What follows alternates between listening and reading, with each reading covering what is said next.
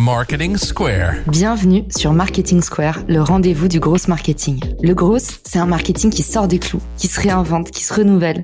C'est aussi un mindset qui repose sur l'envie de se dépasser, de se détacher de ses opinions une bonne fois pour toutes et d'apprendre en continu. Si tu te reconnais dans cette description, que tu sois débutant ou expert, abonne-toi. Ce podcast va devenir ton meilleur allié. Imaginez un bouton qui transforme chaque prospect en rendez-vous. Voici comment ça marche. Rendez-vous sur refer.social. Téléchargez gratuitement l'extension Chrome Refer. Parcourez les profils LinkedIn que vous rêvez de rencontrer. Appuyez simplement sur le nouveau bouton Meet. Grâce à l'algorithme de Refer, vous allez pouvoir trouver le meilleur intermédiaire dans votre réseau pour faciliter la mise en relation. J'espère que bientôt, comme mon ami Déborah, vous pourrez me dire j'ai gagné 60 000 euros en un seul rendez-vous grâce à Refer. En attendant, place à l'épisode du jour et bonne écoute à tous.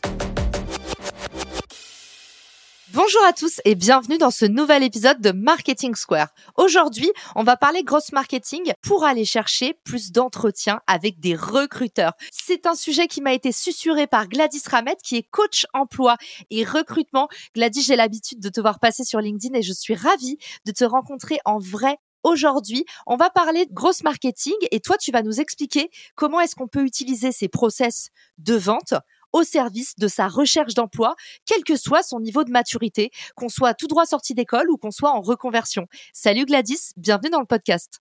Salut Caroline, merci mille fois de m'avoir invité parce que ça fait super plaisir d'être là et vraiment j'ai beaucoup d'admiration pour ce que tu fais. Tu le fais avec beaucoup de courage et dans le sens étymologique de cœur, donc tu le fais avec beaucoup de générosité et vraiment merci pour tout ce que tu apportes et je suis vraiment trop trop honorée et contente d'être là avec toi. L'idée, c'était de parler d'utiliser les techniques du growth marketing pour la recherche d'emploi.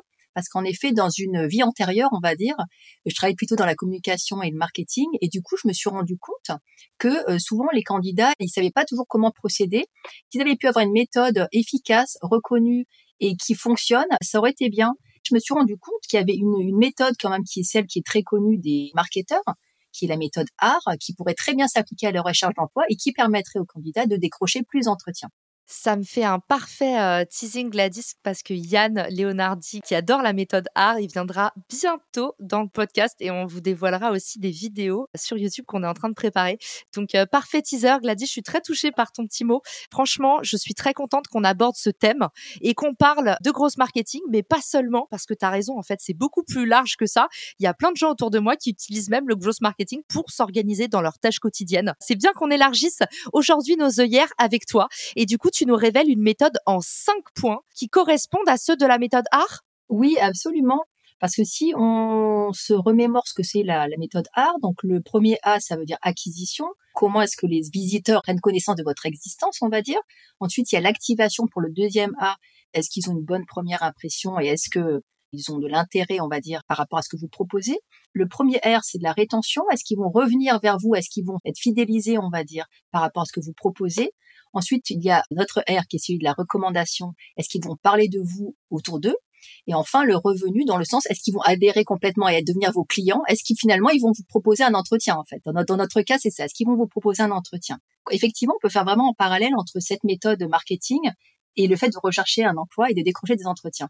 Génial. Donc aujourd'hui, tu nous présentes la méthode pour finalement attirer, fidéliser et même créer de la viralité. On est tout oui. Gladys, le micro est à toi. Alors tout d'abord, en fait, le A donc d'acquisition, on va dire, c'est le moment où les recruteurs arrivent. Donc là, la mission du candidat, c'est de se rendre visible, de se mettre dans le radar du recruteur. Alors là, j'ai envie de prendre une petite métaphore que tout le monde va comprendre.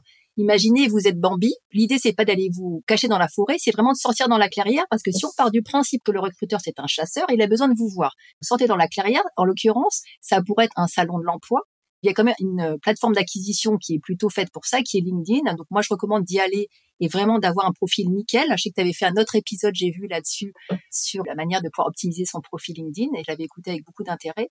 Tout d'abord, déjà, donc se rendre visible, c'est avoir un bon profil LinkedIn. C'est aussi participer aux lives qui sont organisés, qui peuvent être aussi bien ceux faits par des recruteurs, par des futurs N plus 1 qui sont de votre métier.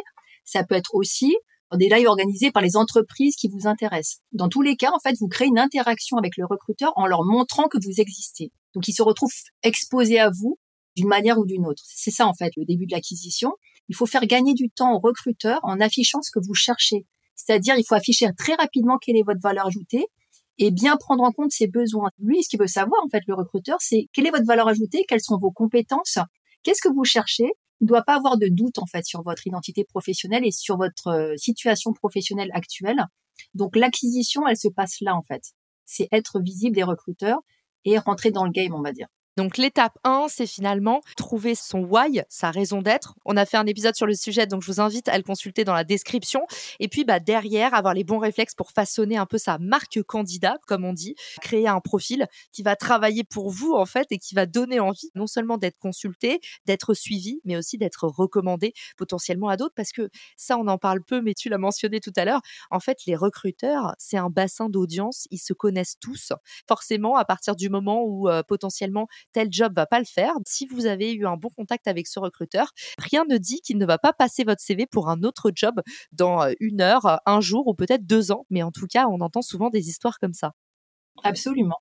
Et du coup, une fois que vous avez fait cette première étape d'acquisition, en fait, on passe à l'activation. L'activation, c'est le moment où les recruteurs comprennent votre valeur ajoutée. Donc, votre mission à vous de candidat, c'est de faire en sorte que les recruteurs vous intègrent dans leur base de données. Vous pouvez le faire de deux manières en fait. Vous pouvez le faire de manière inbound, c'est-à-dire que les recruteurs viennent à vous. L'idée, c'est par exemple comment vous pouvez le faire d'une manière concrète, c'est de publier régulièrement sur LinkedIn. Après, j'expliquerai plus bas comment on peut faire de manière simple sans que ça devienne une usine à gaz. Vous pouvez le faire d'une autre manière, vous pouvez faire d'une manière outbound, c'est-à-dire que là, c'est vous qui allez vers le recruteur. Vous lui envoyez des demandes de connexion je précise que quand je dis le recruteur, ça peut être aussi bien un recruteur dont c'est le métier, comme un chasseur de tête, un cabinet de recrutement, un recruteur en entreprise, mais ça peut être aussi un potentiel N plus 1. Si par exemple vous cherchez un poste de product manager, par exemple, n'hésitez pas à aller contacter des CPO ou des head of product, allez chercher des gens qui sont potentiellement votre futur patron, parce qu'en fait, ça ne se passe pas que par les recruteurs, en fait, le recrutement. Il y a vraiment toutes sortes de gens qui recrutent en direct et qui sont intéressés, même qui recommandent des profils aux recruteurs. Comme je disais, donc l'idée c'est que les recruteurs comprennent votre valeur ajoutée. Dans les deux cas, que ce soit vous qui les demandiez en contact ou que ce soit eux qui viennent à vous, en fait, ils vont vous faire entrer dans leur vivier. Ils ont compris que vous existiez, ils savent en quoi entre guillemets vous pouvez leur être utile, quelle est votre valeur. Ça c'était la deuxième étape. La troisième étape, c'est la rétention. La rétention, c'est comment est-ce que vous allez faire pour que le recruteur pense à vous? Parce que c'est bien beau d'être dans sa base de données, mais il faut qu'il pense à vous. Là, j'ai une image que j'adore, en fait, qui est votre mission à ce moment-là, c'est qu'il vous faut que vous dormiez dans la tête du recruteur. Et moi, il y a des, candidats qui me l'ont fait, ce truc-là. Ils m'ont contacté régulièrement et ils dormaient dans ma tête. C'est-à-dire que dès que j'avais un poste, je pensais à eux, j'en donnais des informations sur eux, je savais qui ils étaient et je savais très clairement ce qu'ils voulaient. Donc, ils dormaient vraiment dans ma tête. Donc, votre mission, c'est ça, c'est de faire ça avec le recruteur donc comment vous faites ça concrètement? Bah, Il faut retenir la relation avec le recruteur. Soit vous lui envoyez des emails en donnant des nouvelles de votre actualité. Imaginez vous avez fait une formation, bah, informez-le. Envoyez des messages sur LinkedIn euh, régulièrement tous les deux mois, on va dire, ou si un événement, les fêtes de fin d'année, les vœux, enfin des choses comme ça.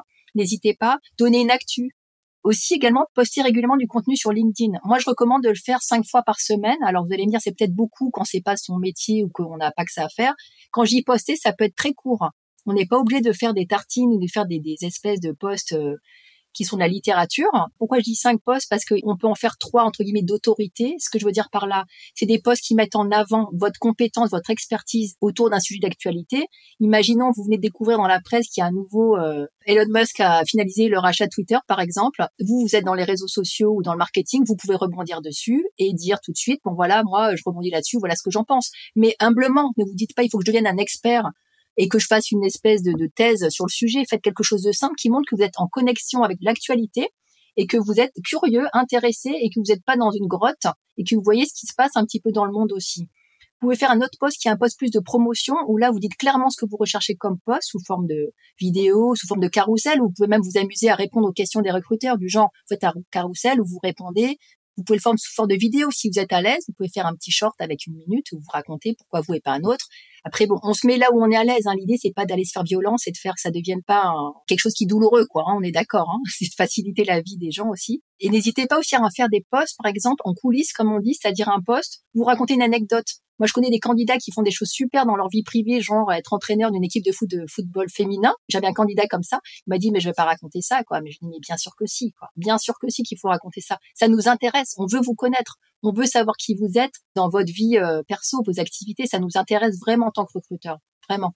Toi, tu nous dis étape numéro un, commencer par avoir une bonne base, c'est-à-dire qu'on comprenne bien clairement quel est le profil du candidat, qu'on puisse un peu deviner ses soft skills. Deuxièmement, aller de façon proactive contacter des recruteurs.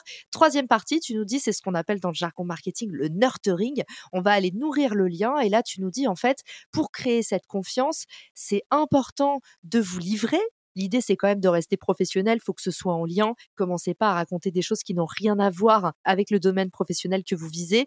Mais en tout cas, voilà, n'hésitez pas à raconter, à partager un peu des histoires de vie, ce qui a fait que potentiellement vous vouliez aller dans cette direction plutôt qu'une autre direction. Si par exemple vous voulez bosser dans le partenariat, qu'est-ce qui a fait que dans votre vie, la collaboration, ça a complètement changé la personne que vous étiez avant vers la personne que vous êtes aujourd'hui? Ça, euh, Gladys, elle nous dit, n'hésitez pas à pas être avare et à vous livrer pour de vrai, sans être des magots bien sûr, parce que attention, LinkedIn n'aime pas les profils trop des magots.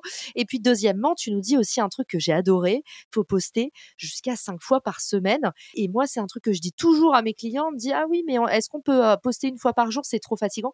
En très général, en très macro, votre investissement est proportionnel à vos résultats. La nature est bien faite. Si vous voulez avoir plus de chances de vous faire repérer, si vous voulez avoir plus de chances de faire des bons contenus, le mieux, c'est de produire beaucoup.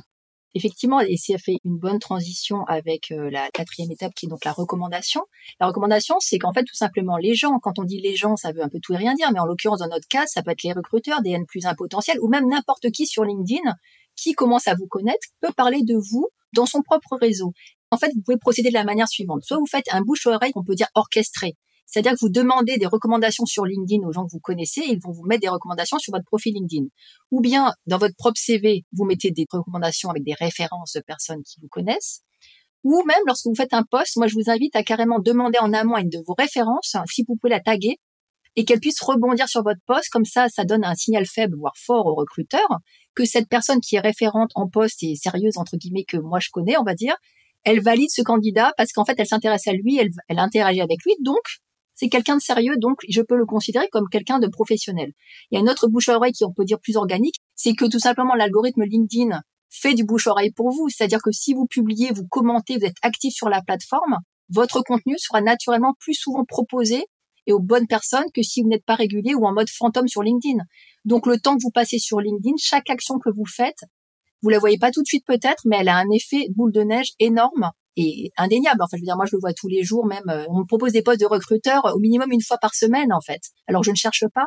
Donc, vous voyez, vraiment, c'est très, très important de le faire parce que vous allez vite voir des résultats. Et donc, il faut juste avoir pas peur de commencer, en fait, tout simplement. Et après, ça devient même une petite gymnastique. Et je dirais même que cet exercice-là, il faut le faire toute sa vie professionnelle parce que même lorsque vous êtes pas en recherche d'emploi, vous allez voir qu'en entretenant votre réseau, en entraînant votre e-réputation et votre euh, visibilité, même si un jour vous voulez changer de poste, on va venir à vous naturellement. Vous n'aurez même plus besoin de prospecter. C'était euh, Christelle Le Foucault qui disait ça la dernière fois. Et faire son réseau, c'est ça en fait. C'est vraiment ne plus avoir à jamais chercher d'emploi à la fin. Quoi. Et effectivement, ça marche très très bien. Quoi. Les recruteurs sont très friands de ça.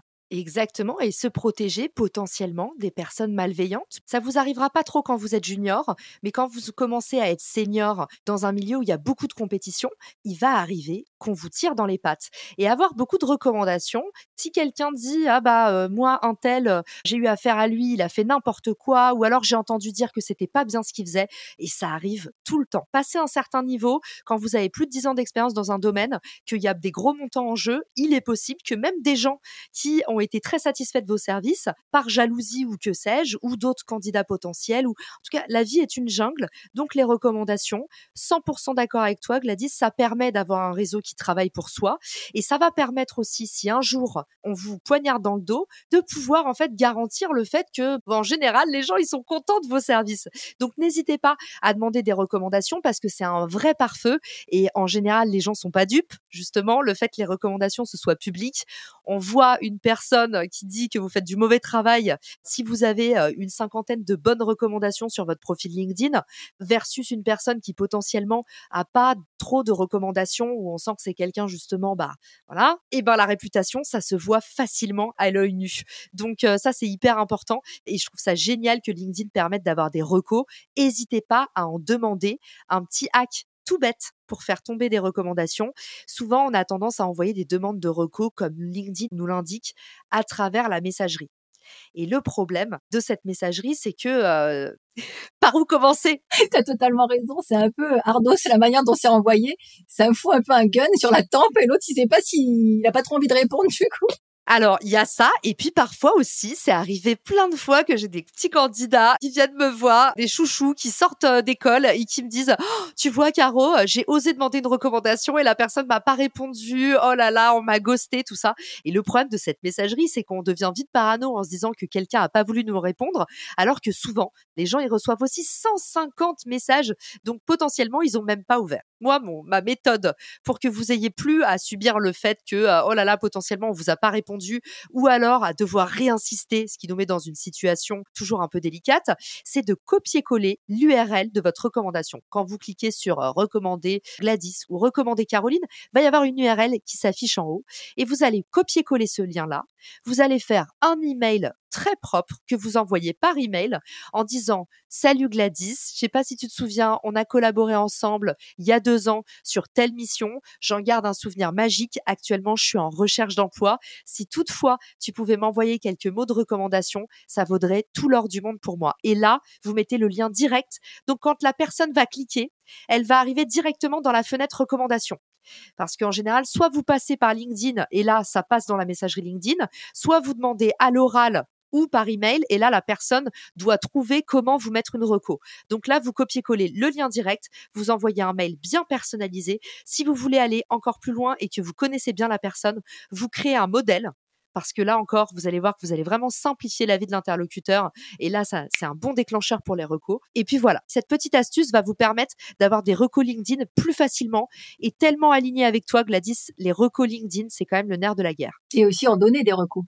C'est-à-dire que pas seulement demander, en donner aussi, ça serait sympa parce que déjà c'est qu'elle soit sincère, bah évidemment, mais surtout c'est la moindre des choses et il vaut mieux souvent donner avant de recevoir. Donc un conseil, donner des recommandations. Exactement, ça va dans les deux sens. Alors attention cependant à pas avoir euh, cinq recommandations données et cinq reçues et on voit que c'est les mêmes personnes parce que du coup là ça fait un peu fake, euh, il faut le dire quand même.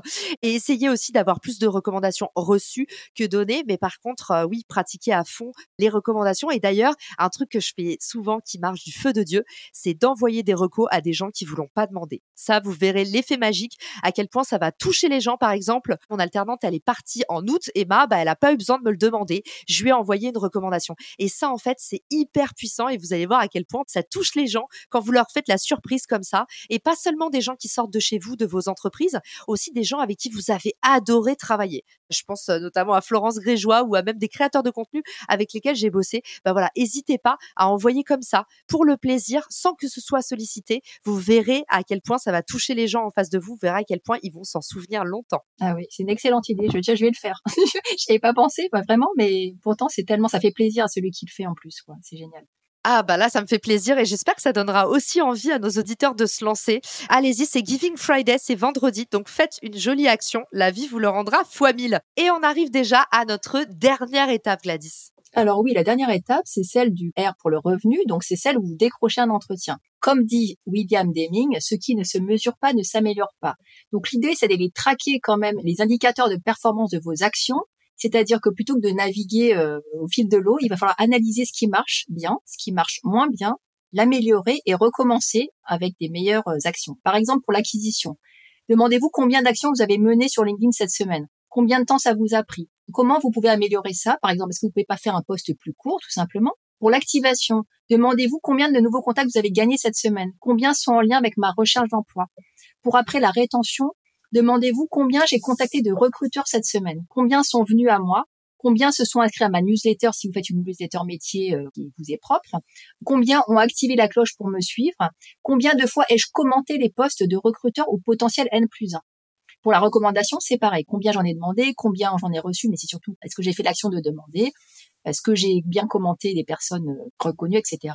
Et enfin, donc pour le revenu, c'est-à-dire le moment où vous décrochez un entretien, euh, la manière de voir si c'est performant ou pas, c'est déjà de traquer l'indicateur de performance en quantitatif, c'est-à-dire demandez-vous combien de retours de recruteurs vous avez obtenus combien se sont transformés réellement en entretien effectif, c'est-à-dire téléphonique, visio ou face à face. Faites une sorte de petite analyse qualitative, c'est-à-dire quel est le retour des recruteurs. Comme ça, vous saurez ce qui marche ou ce qui marche pas. Par exemple, si vous voulez avoir un meilleur feedback des recruteurs, demandez-leur poliment, mais sans avoir l'air d'insister. Imaginons quelqu'un vous dit non, en fait. Mais n'hésitez pas à leur dire, mais en prenant des pincettes, en disant, je ne vous demande pas ça pour changer votre décision, mais simplement, est-ce que vous pouvez me dire, en fait, est-ce que j'aurais un, quelque chose que je pourrais améliorer dans ma candidature qui peut-être euh, je peux travailler dessus? Ça me ferait vraiment très utile. Est-ce que vous pouvez me dire ça juste en 20 secondes? Ça me ferait vraiment très plaisir. Ça serait très utile pour moi. Il y a vraiment, à moins que la personne soit un monstre et c'est pas vrai, c'est souvent pas le cas. Normalement, la personne va vous dire ce qui va pas. Et même si vous le faites pas, il verra que vous êtes quelqu'un qui veut s'améliorer et même s'il répond pas, qui vous le dit pas, ça sera toujours euh, une bonne impression à laisser de toute façon au recruteur. Exactement. Et souvenez-vous que les messages LinkedIn, notamment, ne s'effacent pas. Donc, qui sait, à vie, en fait, on verra une trace de la façon dont vous vous êtes conduit face à ce recruteur. Donc ça, les recruteurs, souvent, des années après, ils vont aller taper dans la barre de recherche et ils vont se dire, ah, mais j'avais rencontré un petit mec super qui bossait dans le marketing digital. Et ils vont aller retomber sur cet échange où, même si on vous a pas sélectionné, par exemple, vous avez dit, bah, Jean-Michel, c'était quand même un bonheur d'échanger avec toi et n'hésite pas, j'espère que nos chemins se recroiseront. En tout cas, euh, j'adorerais travailler avec euh, un manager comme toi. Bon, alors vous allez me dire, Caro, t'es un peu une cire-pompe, on sent ton côté américain, mais en tout cas, vous avez compris, l'idée, c'est votre comportement laisse des traces. Je crois que quand tu commences ta carrière, en tout cas, t'es trop peu conscient du fait que tout ce que tu fais, en fait, c'est un petit monde et tu peux être contacté même des années après. Moi, on m'a contacté sur des jobs jusqu'à quatre ans après. Je me souviens à l'époque, c'était pour bosser chez The Couples. J'ai décliné un stage et en fait, au lieu de dire, comme font euh, beaucoup, beaucoup d'étudiants, notamment que j'accompagne, ah bah, j'ai pas répondu parce que au final, je le prends pas pire réflexe, si vous avez accroché pendant l'entretien, si vous avez envie de travailler avec des gens, même si vous déclinez, ou même si eux, ils ont décliné pour l'instant votre candidature, n'oubliez pas vraiment, accrochez-vous et envoyez toujours des messages polis, parce que croyez-moi, la roue tourne va tourner, même si vous n'avez pas signé ce job cette fois, on pourrait repenser à vous plus tard. Absolument. Et puis ça joue toujours en votre faveur, donc de toute façon ça laisse des traces positives. Et comme tu dis, oui, c'est toujours bien d'être professionnel, euh, y compris quand on cherche un emploi, pas seulement quand on est en poste, mais aussi quand on recherche le job en fait. Tu nous disais les deux derniers points de la méthodologie, c'était avoir des recommandations, donc du referral, et puis pratiquer le test and learn et mesurer en permanence. Ben moi j'aimais bien dire voilà étape bonus la 6 pour créer vraiment une présence qui travaille pour vous, c'est aussi bien traiter même les gens qui vous déclinent ou même les gens que vous déclinez parce que je trouve que ça, c'est un petit peu la partie parfois qu'on néglige. Et finalement, c'est très gross comme comportement de dire, bah, aujourd'hui, il y a rien qui se perd. Continuer à alimenter d'autres choses, peut-être, pourquoi pas? Alors là, je vais vraiment loin dans mon raisonnement, mais c'est un truc qui fait mouche. N'hésitez pas à dire si vous déclinez un job, mais vous savez quoi? J'ai un super profil à vous recommander. En fait, en faisant ça, non seulement vous faites mouche face au recruteur, et en plus, potentiellement, vous allez rendre service à quelqu'un qui vous l'a même pas demandé et qui va dire merci beaucoup pour la mise en relation. Et sachez que moi, à New York, ça m'est arrivé à chaque fois que je déclinais un job, il y avait tellement de gens qui cherchaient en marketing que je disais, bah tiens, il y a ma copine Marie qui cherche. Je la pluguais. Et ben, peut-être que des années plus tard, ma copine Marie, elle a pas oublié ce que j'avais fait pour elle et elle me l'a rendu. Donc voilà, comment on crée une boucle de croissance grosse dans ces démarches de recrutement également? Gladys, c'était un épisode de ouf ça se sent, je pense, à ma voix, que j'étais ultra enthousiasmée par cet épisode et que j'aurais pu rester à parler avec toi là pendant deux heures. Où est-ce qu'on peut te contacter, Gladys, se connecter avec toi ou même s'inscrire à ta newsletter dont on m'a dit beaucoup de bien? Vous pouvez tout simplement me contacter sur LinkedIn ou vous inscrire sur ma newsletter dont le lien est aussi sur LinkedIn. Donc, euh, c'est assez facile. Euh, voilà, tout simplement. Et on mettra tous tes liens dans les ressources de l'épisode pour qu'on puisse te retrouver facilement. Gladys, je te dis à très vite. Merci à tous pour votre écoute et à bientôt dans le podcast. Ciao! Si cet épisode te plaît, tu peux le partager en me taguant ou lui laisser 5 étoiles sur Apple Podcast. Marketing Square.